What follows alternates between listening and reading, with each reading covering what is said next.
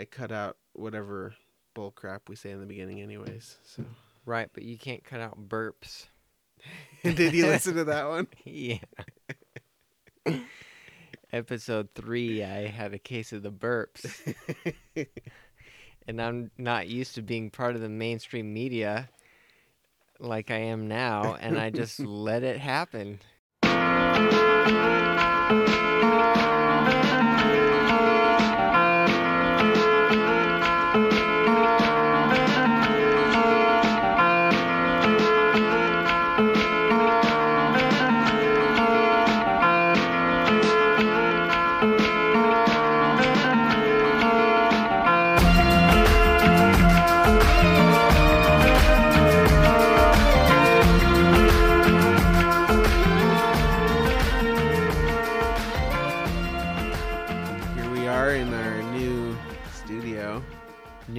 Headquarters here, Yeah. Ghibler's headquarters. Mm-hmm. Ghibler's HQ, uh, downtown. Uh, Downtown Daybreak, Utah. yeah,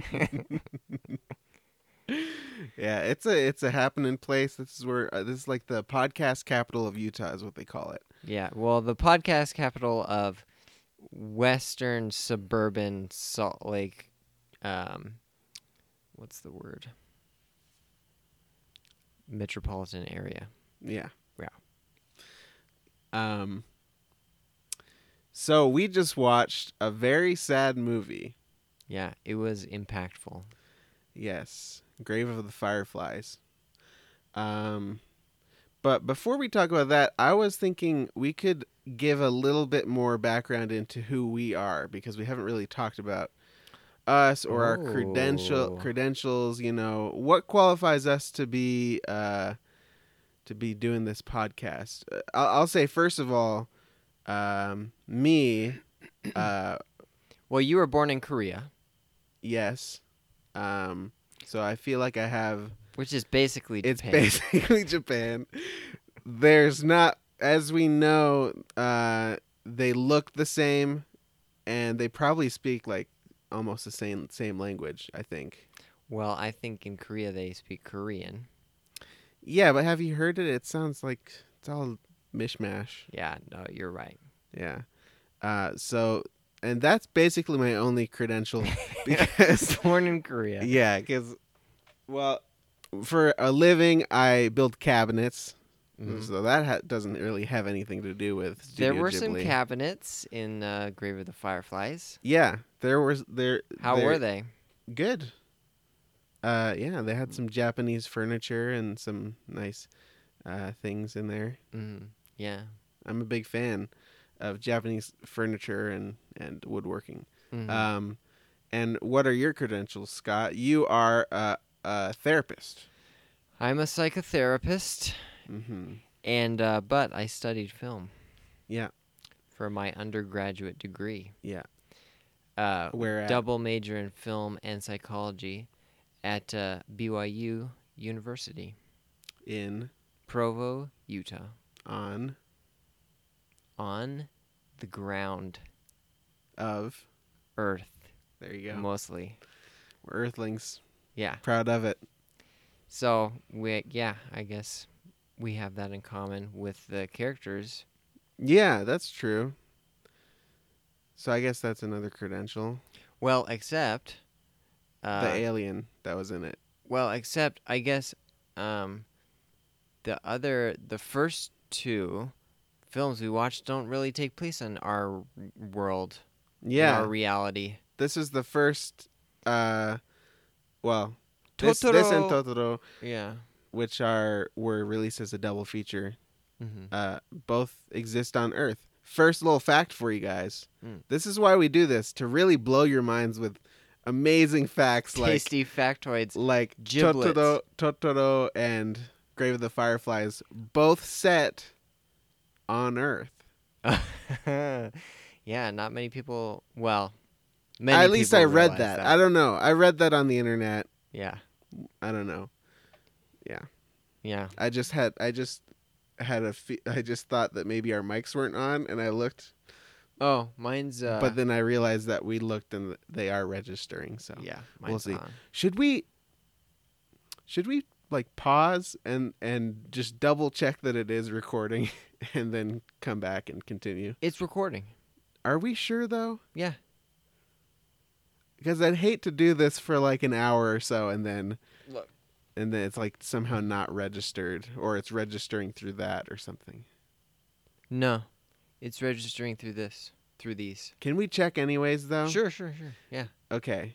We're going to take a little break. Yeah, and then we can hear the sound quality Yeah, yeah. Do. Okay, let's do it. So, where were we? Oh, it sounds good. Don't worry, guys. It sounds good. There might be a little bit of a hiss from maybe the There's a thing. snake in the room. Yeah, we might. Best just to Yeah. just let him. If you hear a little hiss, it's fine. Yeah. Don't Or worry. her. It sounds. We got Snakes- these. We got these new mics, and we plugged them into our old Zoom recorder uh, with fancy mic cables, and so it sounds better. But uh, there might be a little hiss. We'll work it out. What are these uh, mics called? ATR 2100 USBs? Yeah, Audio Technica. Just the one, the one that Amazon sells you when you type in like podcasting, mic. mics. Mm-hmm. Yeah. Well, we're legit now. Yep. Mm-hmm. And ever since we got that new sponsor, we're rolling in money. Yeah. Um. Yeah. Why don't you tell us about the new sponsor? Bugs. What about him? and they um, scraped together some money and uh, they just wanted uh, us to tell you about, you know, don't knock them. They're, uh, they're just doing their best. They're not gross. No, no. Yeah. They're great. They kind of have a new uh, image that they're trying to market. Right. Yeah. That they're not gross. Um, that they're great, and um, that they're Really cool. too hard to squish, so don't even try. Yeah. No, you'll hurt yourself. Yeah. Um. Yeah. Really cool. I said that right. Uh huh. Yeah. Um. s- Just make sure- super yeah. smart. Make sure you get everything on the copy. Mm-hmm. Yeah. Because they already made a deposit into our Yeah. account. Mm-hmm. So bugs. Get them Uh, while you can. Use our promo code Ghiblers Just in uh, the in the wilderness. Yeah. And I guess what you'll get if you use that promo code is more bugs. if you're admiring bugs, use the promo code Ghiblers, and uh, it'll be great. Trust me. you'll, yeah, you'll see what happens. Mm-hmm. It's really good. Yeah, Trust us. Bugs bugs. every time. Yeah, good. Um, Now that we got business out of the way. speaking of bugs, you know what's a kind of bug? oh, let me guess. Ants. No, uh, fireflies. Oh. Really cool. Um, do you have any memories with fireflies in your life? Uh, are there fireflies in Hawaii? Uh, no. Yeah, I didn't think so. I think the first time I never saw seen a firefly. fireflies was visiting family here in Utah. There are no fireflies in Utah. Uh, then what am I remembering, Scott? Actually, that's a lie. Maybe out on the East Coast. when Yeah. you visited people. I feel like fireflies are more in humid areas. Mm, That's what I feel like. That's another one of uh, Scotopedia. that's part of Scotopedia. you know? it's in there under the entry fireflies. And if that's not true, it then says fireflies, mostly in humid areas. They're wicked cool. I assume. Yeah. And if that's not true, then why do I feel like that? It's got to be true. Although this is a true story, because I read it in a newspaper. Um, there have been fireflies actually spotted in Utah, but they're very rare. Firefly spottings. Yeah, but they're very rare. Oh. Like they're new to Utah. Oh, interesting. Like they've just been here five years or something. And Brooke and I uh, our illustrious sister, uh, tenacious, wonderful sister Brooke, and I Mhm. went firefly hunting as soon as we got the news. You know, Whoa, that's so cool. but we couldn't find any. I I love hearing when like a new species makes it to an area, like when in Hawaii when we uh when we got wallabies. Mm-hmm. Do you remember that? Yeah. I never went and saw them, but apparently there was like a valley where some wallabies got loose. Is that Uh-huh. what happened? Oh, I would set loose wallabies like they got anywhere. loose and started breeding or something. uh I don't know. This might be part of Aaron Aaronopedia, Uh huh. but um, Yeah. I'm pretty sure that that wallabies started, Wallabies uh, are in existing Hawaii, breeding with the fireflies. Um. and making fire bees. Uh huh. I'm just I'm just mixing up our uh, assumptions about the world. Yeah. Yeah. Um, Oh, I thought of a joke. say it. Ohio gozaimasu, and Nebraska gozaimenos. Pretty good, huh? yeah, that's good. Ohio gozaimasu. Nebraska gozaimenos. Because it's you can make one up. It's easy. You just put a state, uh-huh. and then you just say gozaimenos. okay. Let me try. Ohio gozaimasu. Uh-huh. California gozaimenos. It's see. It's Yeah, great. that's really good, Scott. Not only did you make a joke, but you made like a joke structure that can be used for many Yeah, laughs. feel to free to uh, use that at home. I'm gonna turn my sound off Oh. on my phone because it just uh, made bird sounds at me. Oh. I changed my phone. My, my phone used to make like a noise. It used to go, "Hey," anytime I got a message. Right. But so many people like were not like Freaking freak- out about not it? freaked out, but like freaking out about it. Like anytime it would happen, they'd be like, "What? Who said that? Yeah. Where? Where did that come from?" Yeah. And so every single time I'd have to be like, "That's my phone. Don't don't worry." Uh huh. I'm just really popular. Yeah. So getting all the it. texts. Um, true fact though, and this is true.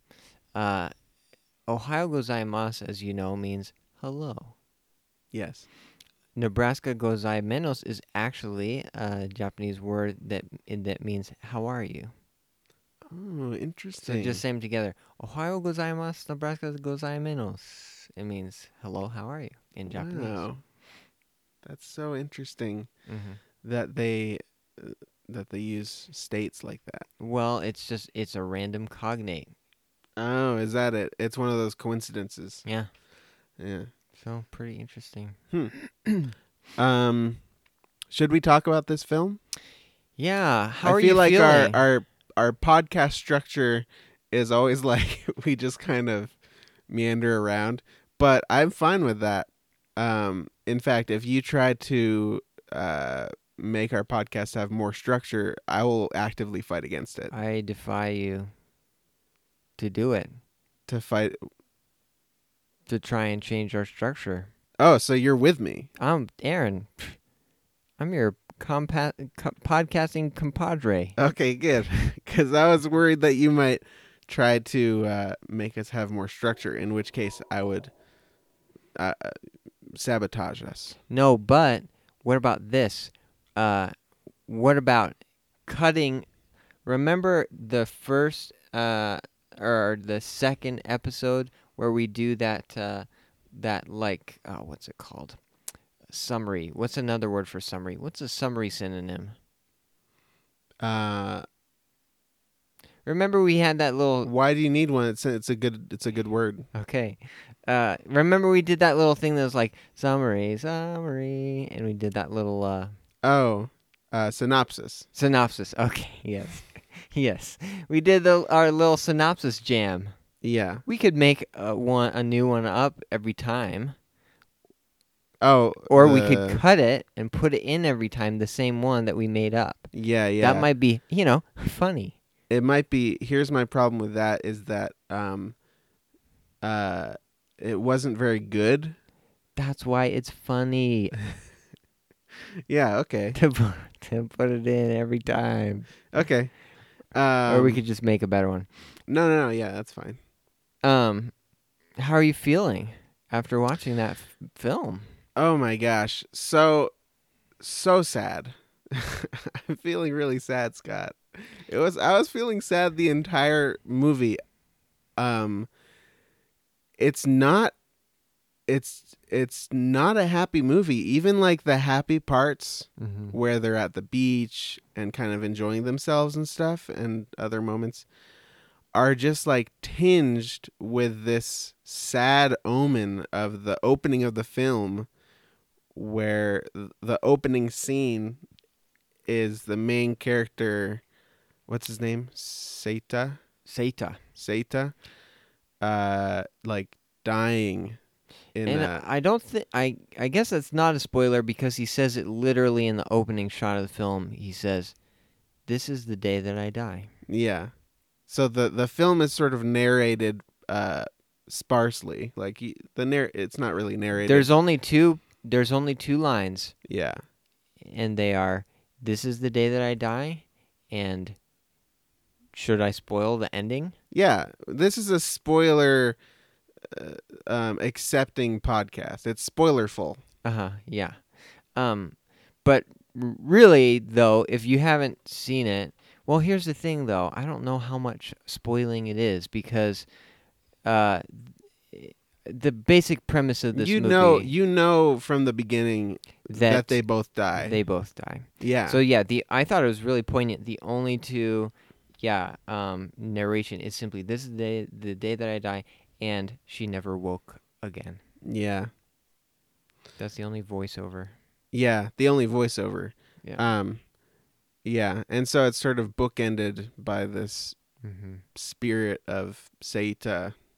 So we had an interesting experience uh, in the that um, brings something to the ongoing debate of subbed versus dubbed. Yeah, yeah. Talk about our experience with sub versus dubbed with this film. We started Grave of the Fireflies, and it's based on a brother and uh, who's like what, fifteen or sixteen? Mm-hmm. Yeah, he's uh, ninth grader, I think. So that's what uh, like 14. Fourteen. and his little sister who is four. Uh huh. Uh, Set, Set, Setsuko. Setsuko. Setsuko. Um, But it's pronounced. Uh, Setsuko. yeah, it's pronounced like Setsuko. Setsuko. Setsuko. It's more like the oo is kind of swallowed. It's kind of Setsuko. Ah, yeah, yeah, Setsuko. Um, I was thinking there's a rule in Japanese uh, pronunciation that usually the second to the last syllable is stressed, I don't know. but maybe I get that wrong. But side note, little Japanese I, well, I think I think it's.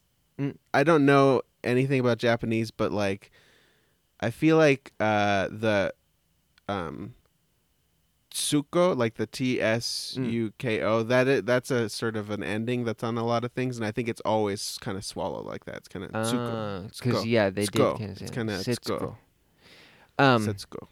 But here is a good thing to know. Um, if you're reading anglicized Japanese, the vowels are just a, e, i, o, u. It's, it's uh, it's as simple as that, you guys. Mm-hmm. Don't sweat it. You know, so, sometimes people are like, I I'll hear other podcasts where there's they're reading Japanese names and they're like, Watanabe. It's like Mhm. no, it's just always a, e, i, o, u Yeah. like Spanish. Um, so anyway, uh, we're watching it uh, dubbed and subbed, so we can compare what they're saying in English to the English subtitles. And the voice of Setsuko was just very Bad. off-putting. In Very the, bad. for the English. uh, yeah, the English actor. It was obviously an adult Yeah. do, playing a four-year-old, and so she would go, "I want some food." Yeah. It was distracting. Very distracting. It. Uh, I. We changed it So 10 yeah. minutes in because uh, I just couldn't take it anymore. Yeah, and I'm really glad that we did. I I prefer a, a dub, but I prefer a good dub. Right. A bad dub can really just ruin it. Oh yeah, and uh, I I think that the the voice acting in in Japanese for this one was super good. Yeah, I thought really it was good. really good. When as soon as we switched to the Japanese, you can tell that the voice actor for uh, Setsuko is a real child. And actually, I was reading uh, about the casting process, and I th- it said that she was even younger. No, she was five. Oh, she was five. Yeah. Maybe what it said was uh, they thought she was too young. to- That's- that's what I read. it. Yeah. They thought she was too young, and so they they didn't. They gave her uh, no lines for the line reading for Uh-huh. the uh, casting. They just told her to say her name and her age, Right. and that's all it took. She was so good though. Like um, towards the end when she's dying of malnutrition and she was Oh, uh, man. hallucinating. Yeah, the voice Or acting she in that was, scene um, struck me too. I I Yeah. noticed.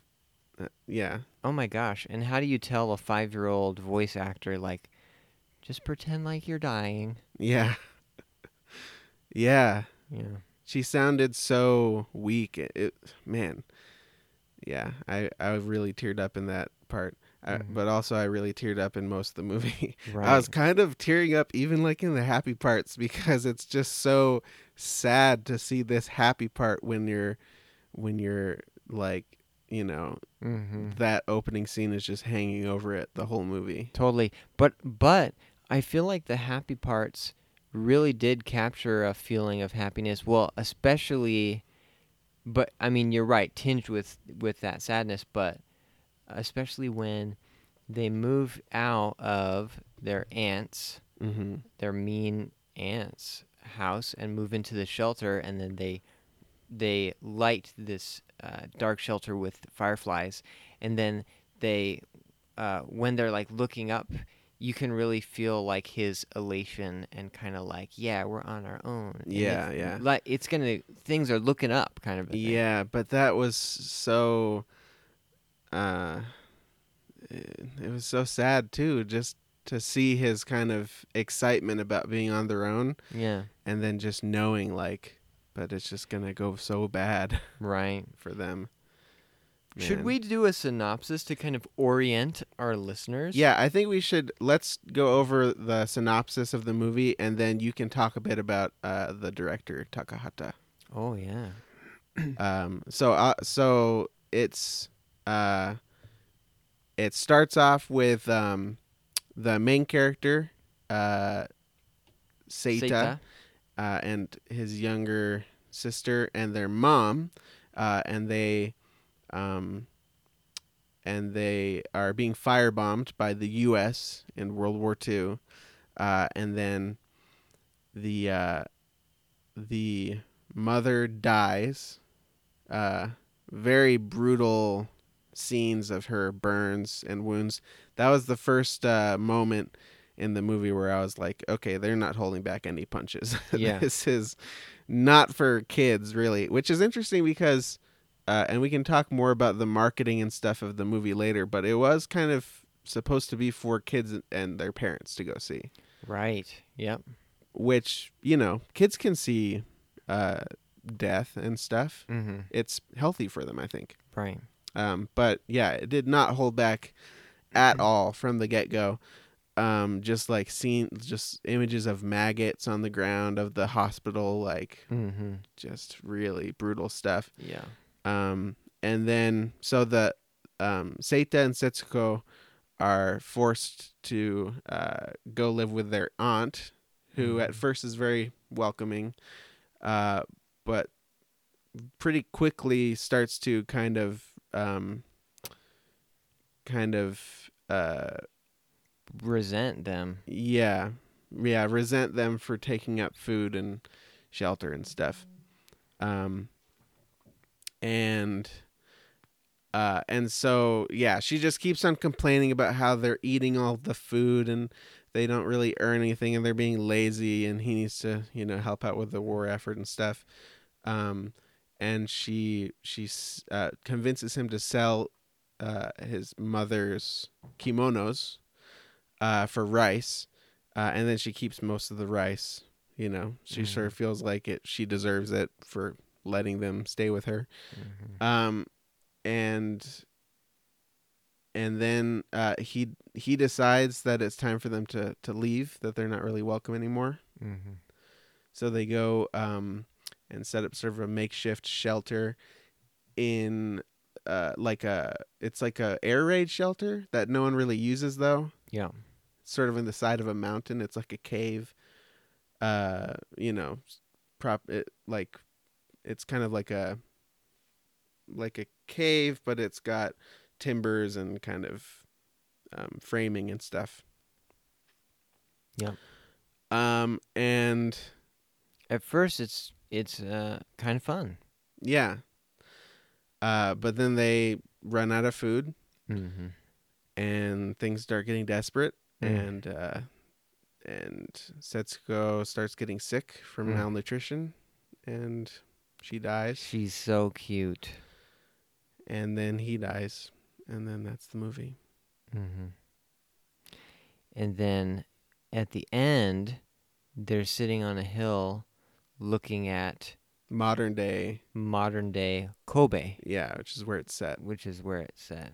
Yeah. Yeah. So it's their spirits watching modern day Kobe. hmm So I think the the main sort of uh, story re- revolves around the um, the relationship with the aunt and his stubbornness and her stubbornness and, and pride and kind of uh, both of their Yeah, what did you think about that? Where the one guy said, "Well, you should just go apologize to her." yeah.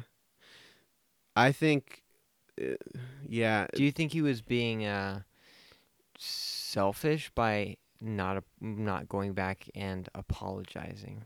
I don't think he owed. I think she owed them an apology. yeah But when you're that desperate, mm-hmm. you know, yeah well trying to think, suck the- it the up movie- for Setsuko's sake. the movie is based off of a very famous short story in Japan, uh, autobiographical uh, story about a guy who, um, whose younger sister, four years old, uh, died of malnutrition, um, and he felt guilty his whole life, and he kind of wrote the the short story to uh, help kind of uh, exercise, you know, those those feelings. That would be uh, Akiyuki Nosaka who wrote Mm-hmm. the short story.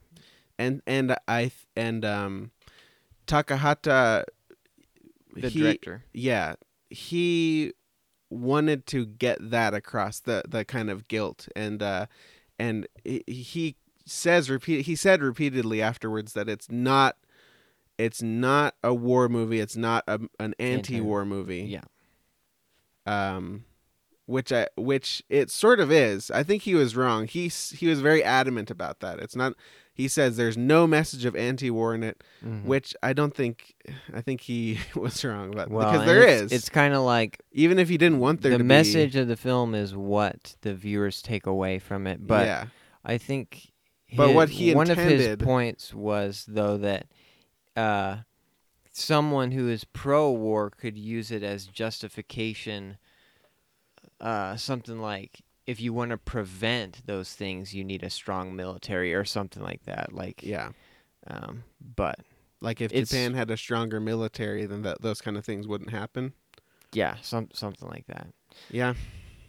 Um and the, so the the message that he wanted to get across was was just like the like the sad story i- of um of these two kind of making the wrong choice and leaving society and the the result of that was their deaths. Mm, yeah. Yeah, it's so hard. So, like, I don't know. Do you think you would have just sucked it up and apologized? I don't. I mean, I think uh, I, w- knowing that that she was gonna die, I think I would have. But I don't think he ever You fully. couldn't have known that. Yeah, I don't think he ever thought it would get that far. And then when it did, it was kind of too late. Mm-hmm. Yeah. Um, there was I was surprised to learn that there were two live action versions of this story made later, Mm-hmm. and one in 2005 and one in 2008, uh, made in Japan, and they, at least the 2005 one, it had a completely different angle to the story. It was mostly about the aunt, and it was a film about how a person can go from being a loving, kind, nice person to being so cruel Yeah. as to you know basically blame these kids and and kick them out and and stuff which was um very interesting to see too i mean that theme was also in this film but it wasn't the main Yeah, you didn't you didn't see her ever really being uh, super welcoming and nice Mhm. or being a good person. You kind of saw from the very beginning she was I don't know.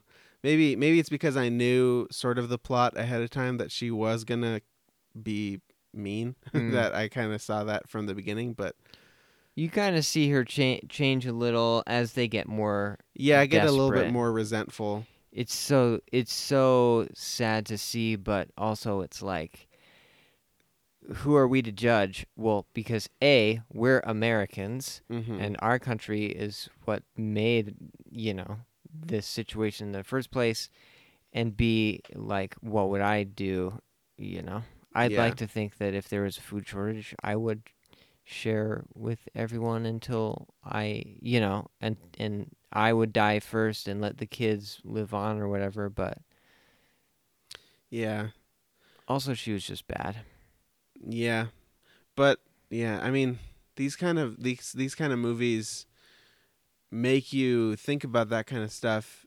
Think about what you would do in that situation, yeah and you know everybody wants to think that they would do the right thing, but uh, you know that not everybody does, Mhm. and so you know what if it's what if it's me that doesn't? What if I'm the one that turns resentful and right it, it could happen to you know hmm not everybody can be the the perfect ideal of themselves that they that they wish you know Right. And I think that's one of the themes of this film too is looking at the tragedies of war not just in uh, people dying but also people losing their humanity because there are a lot of people throughout the f- uh, film who see that these kids are starving who turn a blind eye. yeah yeah there's there's uh a lot of sort of contrasting shots like near the end when uh you see kind of the rich uh like girls returning to their their home you know Mhm. where they had i guess uh gone away because of the bombings like gone to somewhere safer Mm-hmm. and they came back and they're like, "Oh, it's just like we remembered. Oh, look, there's the phonograph and there's the this and that." And Mhm. and then they go out to the balcony and they're like, "Oh, I missed this view." And then it pans over Yep. and you see that in the view is the little shelter where they had been uh, holed up.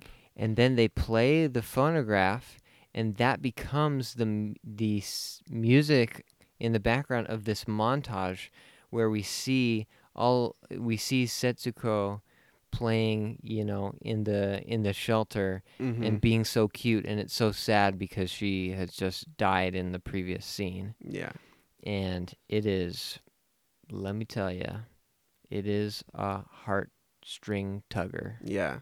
I liked. Uh, did you read the uh, Roger Ebert review?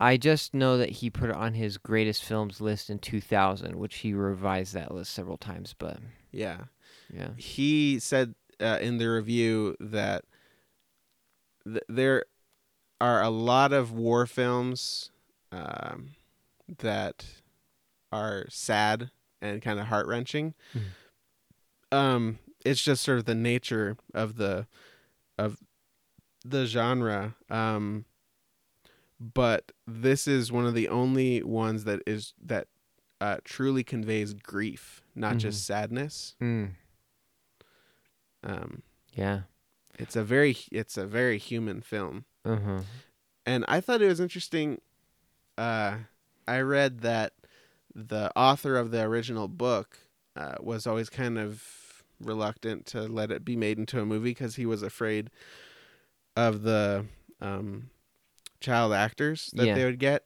that it wouldn't convey it right or you know uh, and then was kind of surprised when they when studio ghibli offered to make it an animated film Mhm. um but when they showed him the storyboards and like the you know the pre preliminary uh, drawings and stuff he he was like oh yeah that's that's the only way that this Mm-hmm. movie could have been made Mm-hmm. you know to make it a, as realistic to what it actually was back then Mm-hmm. Yeah. Yeah. and I guess that's because, um, well, in the I think in the Roger Ebert review, it talked about that, and it said, uh, that if it were a live action film, it would, it would be too, uh, like, the entertainment would come too much from the action and the violence Mm-hmm. Right. Yeah. because yeah, because they'd have these big shots of like bombs going off and stuff. Mm-hmm. which is yeah not eh, i guess it's less compelling in an animated film like they had shots of bombs going off and stuff but it's all kind of blended together into this the same you know it's all drawn and so it's all the same Well, and it's sometimes evocative of the fireflies yeah themselves. I mean, yeah, fireflies are kind of like they look kind of like sparks, and there's like ash, you know, uh, in the air for several a couple scenes of this film, and mm-hmm I mean, visually, it's um, interesting. I'd say it makes it visually interesting. yeah Um, the fireflies come in too when uh, well they come in multiple times, but uh, where they relate to the title is when they light their shelter cave with fireflies, and then the next day they're all dead, and uh, Setsuko Setsuko uh, buries the fireflies and says, "Why do fireflies have to die so quickly?" mm-hmm which is very ironic. Uh, well, very what's the word? yeah i think that's dramatic irony Dramatic irony, considering that she is. she doesn't know that she's gonna die too very Uh-huh. soon Yeah. yeah you used it right Don't worry, that the irony police won't come and swoop down and Yeah. punish you. Irony is it's a very robust word. Often misused. It should be coincidence, but Mm-hmm. Alanis Morissette. yeah, You think Alanis Morissette's listening right now? I think uh, She's probably not listening right now. yeah, because no one is Yeah. right right now while we're recording it. Yeah. Yeah, not like last week where it was uh, not last week, but last time we've recorded Uh-huh. where it uh, we had sort of a time anomaly and Mhm. one of our listeners was writing to us on paper as as we were recording yeah. Yeah. That was that was something else. How did they even do that? yeah that was sad like this movie because at the end the writer died That's right. That was a bonkers uh, letter. yeah Did we keep that? uh tossed it Uh, well, did you recycle it at least? no Dang. straight in a pond i threw it in a pond Oh no. Mm-hmm. um Yeah. uh Grave of the freaking Fireflies. man what a film Uh huh. Trying to think of what else. I thought, yeah, like I said, I thought the voice acting was really good. When it really hit me was when Seita was caught by that farmer and the farmer was taking him to the police station.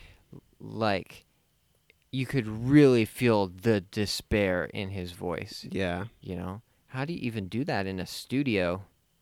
You know, just in a recording studio. hmm Yeah. yeah So in my mind, that this is definitely one strike against dubs. Yeah, but also there were a few times in the movie where they just straight up, at least the true. subtitle file that's on this disc that we have, Mhm. maybe uh, is bad, or maybe there's a better subtitle file Yeah. uh, on on like the. I I actually did a little bit of research, and they don't sell this uh, um, collection that you have anymore. Oh really? They have it on Amazon, but you can't buy it anymore. And Ah. I've I read online that people say it's not really an official Mhm. Studio Ghibli Mhm. like. Uh, I got like 16 Studio Ghibli films for like thirty-five dollars. yeah, we talked about it in the first episode. Low. Oh yeah. Yeah, there is uh like an official Disney one that you Uh-huh. can buy, but I don't Ah, think but then you're, you're it's it's a lot more man. expensive though. Oh, I would imagine. Yeah, 16, uh, Yeah, 16 films. and it comes in a Well, nicer 20 box set kind of thing. now. Yeah.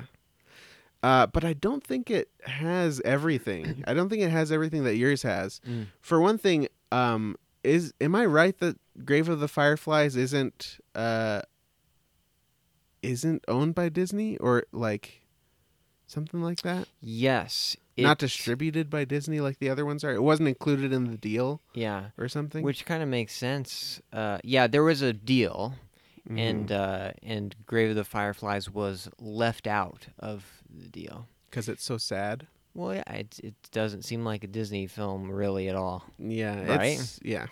Yeah. And yeah, Grave of the Fireflies and a couple others are really good examples of why Studio Ghibli is not just is not the Japanese Disney as Yeah. as it's sometimes called, you know, described as. But I think you're right though. So it was originally released as a double feature with My Neighbor Totoro and and intended to be viewed by kids and adults. And I think you're right that kids um, can handle a certain amount of this type of material with their parents. You know, Mhm. I mean, I guess I'm no expert uh, on on children and Or child psychology. psy- yeah, well, well, I in my in my psychology practice in my therapy practice, I just work with adults. I don't want to. I don't want to mess with kids. yeah. But uh, don't want to mess up those brains. yeah, Too young and pliable. they're just weird. Like they don't know anything. You know. Yeah. They're dumb. Uh huh. But you know, like how they used the the um, Brothers Grimm fairy tales used to be all grim, but now we've like sanitized childhood. Yeah. Children are capable of so much uh, fear. I remember when I was a kid watching Ghostbusters. I thought that was a straight up horror. I thought that was the scariest movie I'd ever seen. Yeah.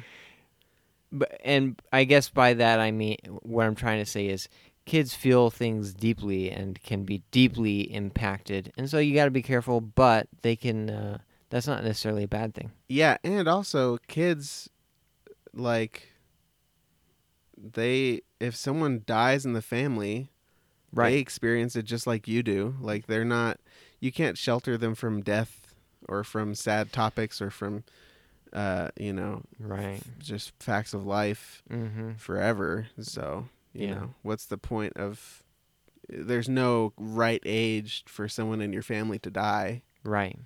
Yeah. Um, Life doesn't wait until you grow up or whatever. yeah.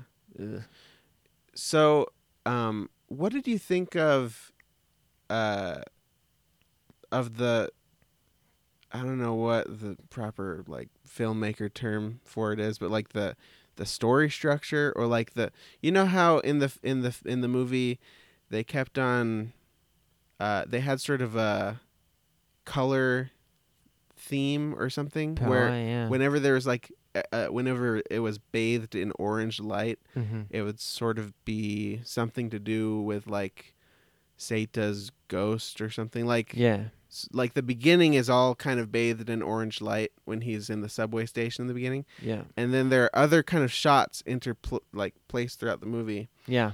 that were his ghost kind of looking in Mm-hmm. or something like he's on the the one I'm thinking of is he's on the train coming back from his mother's cremation Mm-hmm. uh, and uh, and and then it kind of moves back in the train cart, and then it go it it uh, goes to the other train cart, so you can see him in the distance now in the in the front train cart, and uh, in the foreground in the back train cart, Mm-hmm. it's bathed in orange light, and you can see him again with Setsuko, Mm. and they're like they're ghosts. Right. Um, Yeah. I think it Takahata just. does does a lot of kind of interesting story structure and stuff in his movies, hmm right? Doesn't he? Oh, totally. Like only yesterday is all kind of winky wonky. yeah. Well put. No, totally. He is a master. He is a master filmmaker. Um, and yeah, whenever there's the orange light, it's like evoking like the afterlife. Um, it's the kind of thing that would probably reward multiple viewings. hmm Um, Although I think I am gonna wait a while before I watch this one again. yeah, this one's like a once every five or ten years kind of a Yeah. this is my third time seeing this movie, but uh, one of the one of the scenes uh, that you mentioned that I think is super interesting and shows how masterful Takahata is is when the girls so these girls in the who live in the in Kobe, the town, um, they're not characters in the movies but in the movie at all, but um, after Setsuko dies, we see these girls like come back into the town from wherever they were waiting out the war, and they're going back into their into their kind of fancy house, and they're putting on that record, and then the record, as I said before, overplays with this montage of Setsuko. Uh, just what an interesting choice Mm. you know what an interesting juxtaposition and how interesting that they're putting on the music that's the backdrop for Setsuko. It's just like a it's just like a tran really the function of it is just a transition. It's just like a musical transition hmm in the film, but it's just done in such an in such an interesting way that enhances the sense of place of the film Yeah. you know. And it kind of broadens the scope of the theme of the film. It's about society and about this town. Yeah, yeah, it broadens the scope. That's true.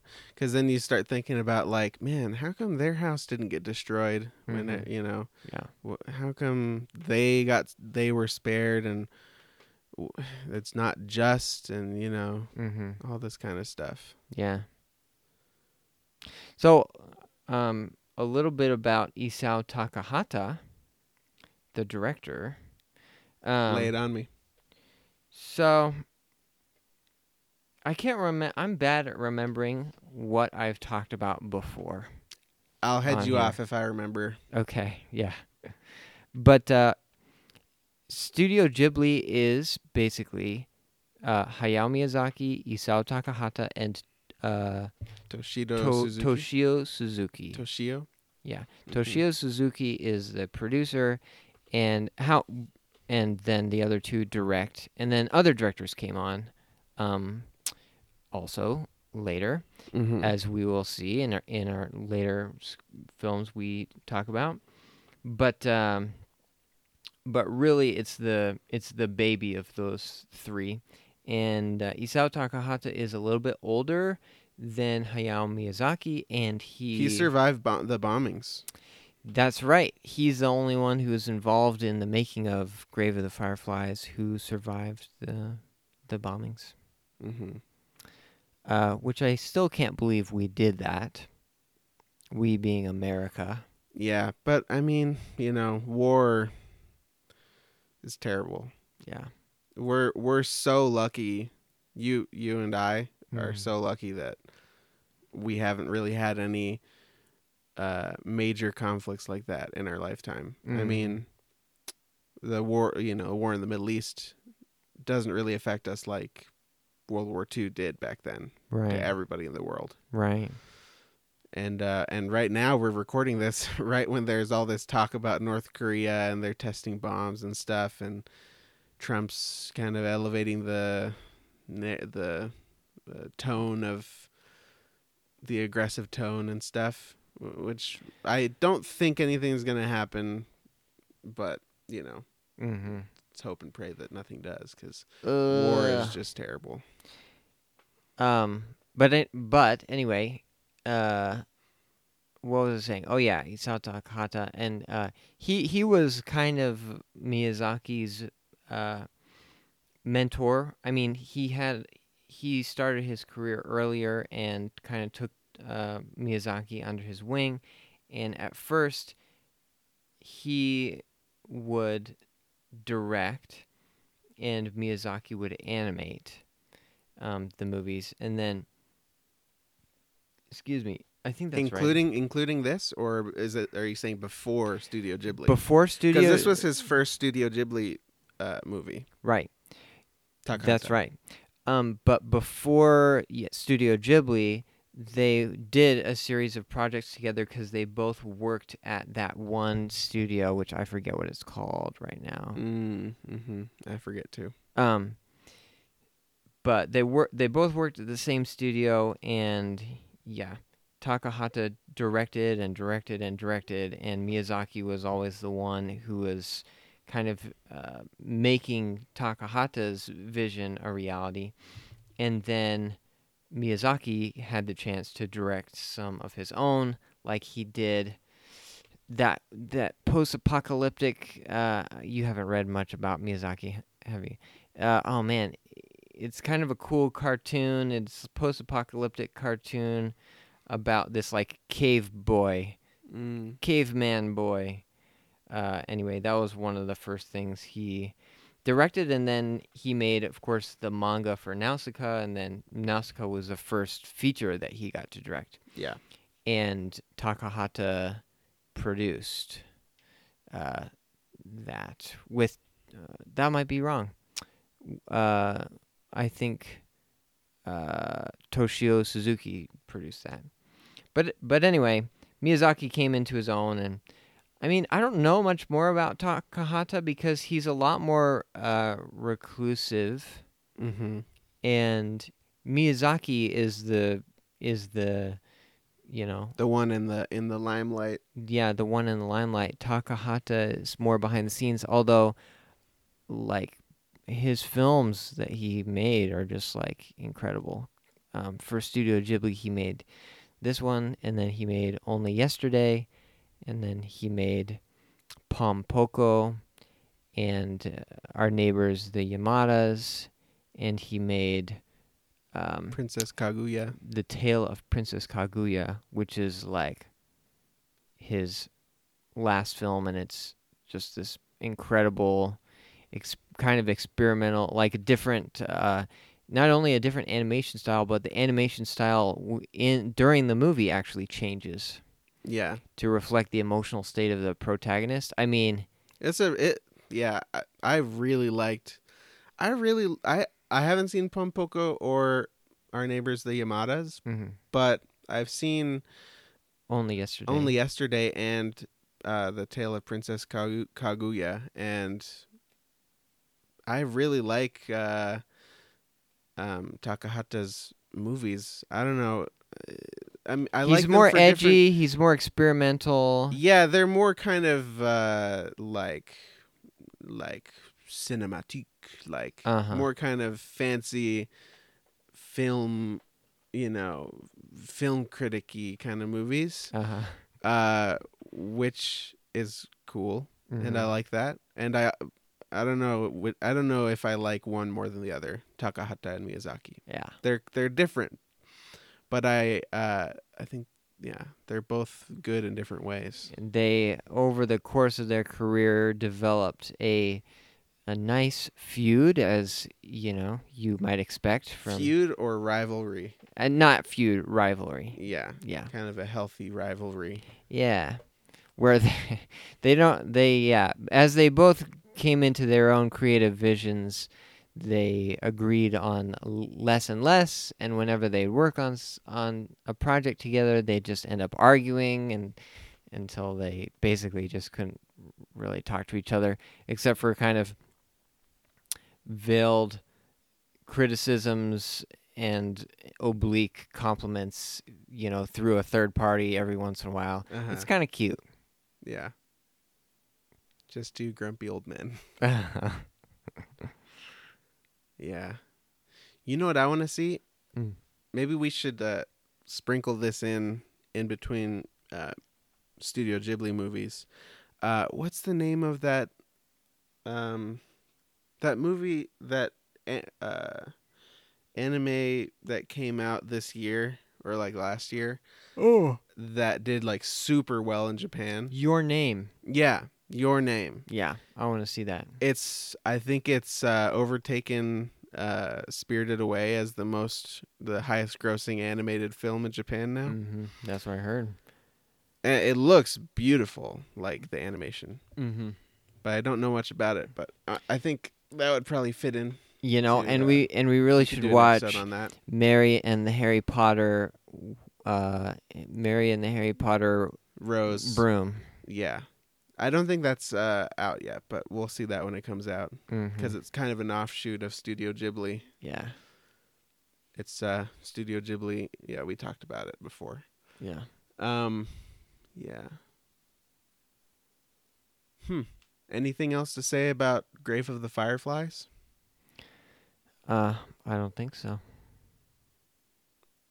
Yeah. We said it all. Mm-hmm. Well done, well done, Aaron. Thanks. Are you gonna tell me well done? You did fine.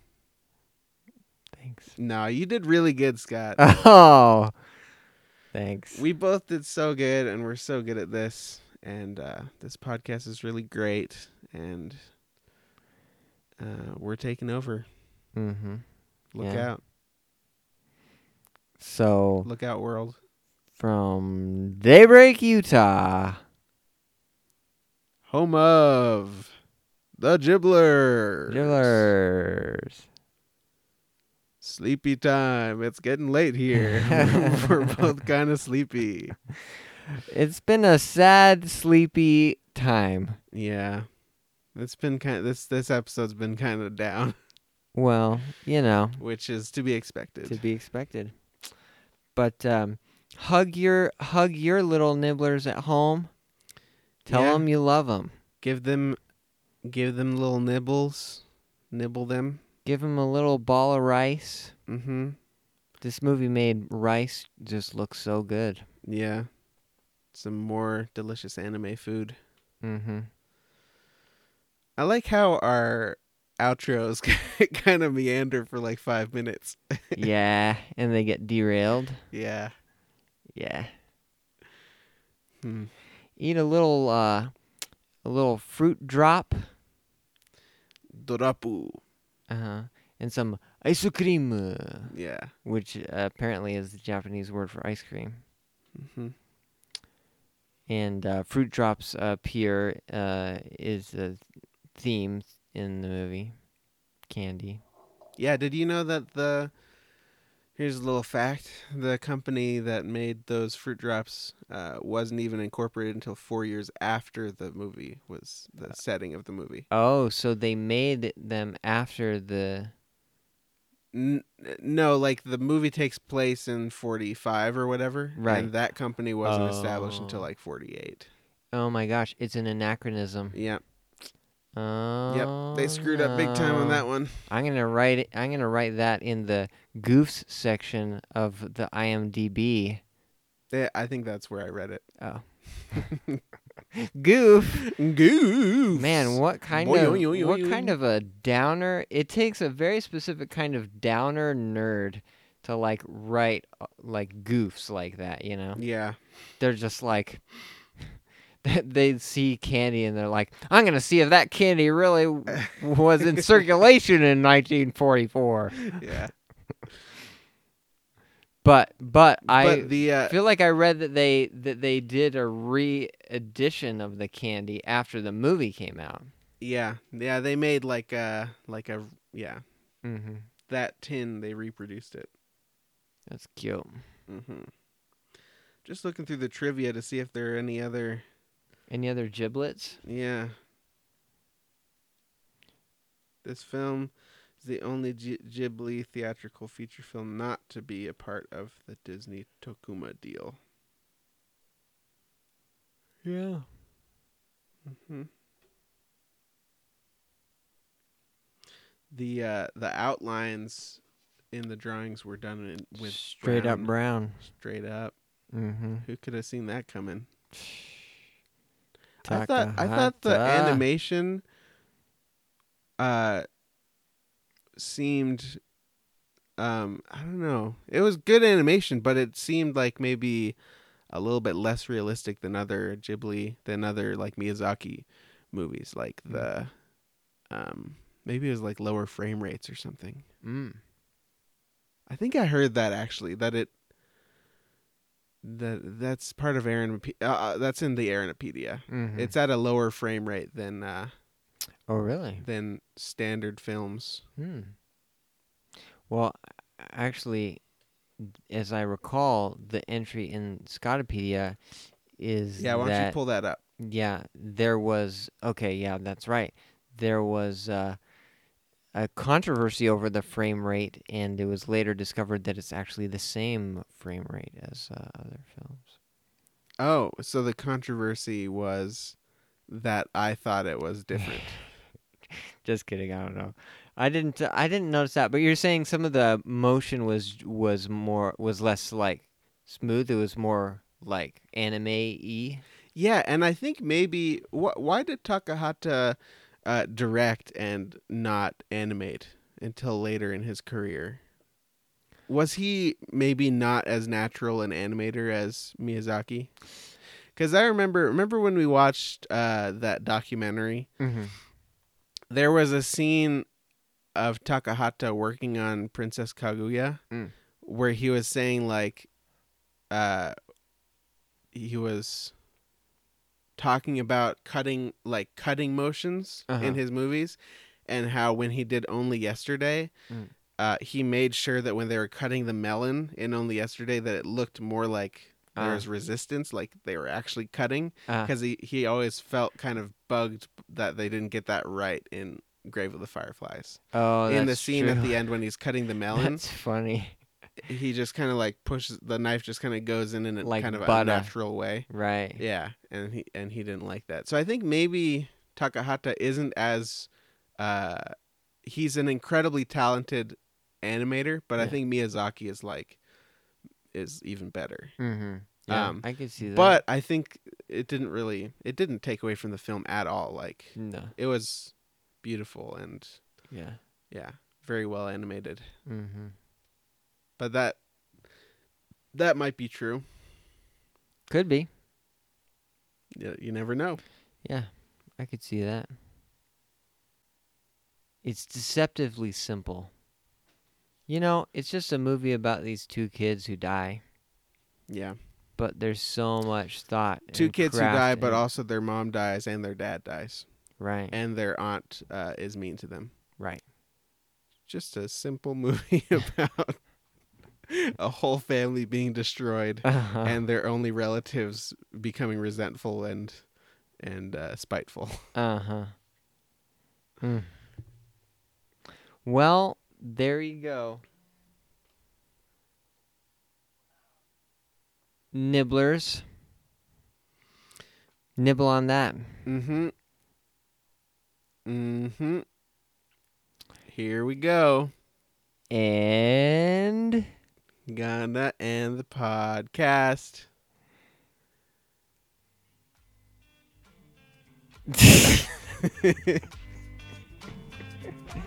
all Who right. says we have to end it ever? We could just sit here and record for hours.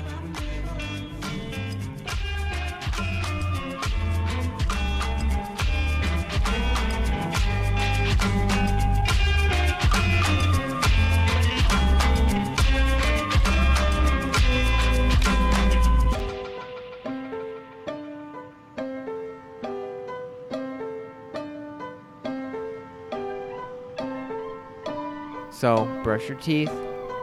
Say your prayers. Don't be afraid of bugs and bears. Mhm. Especially not bugs because they're great. Oh yeah, They're our sponsors. Mhm. Buy bugs.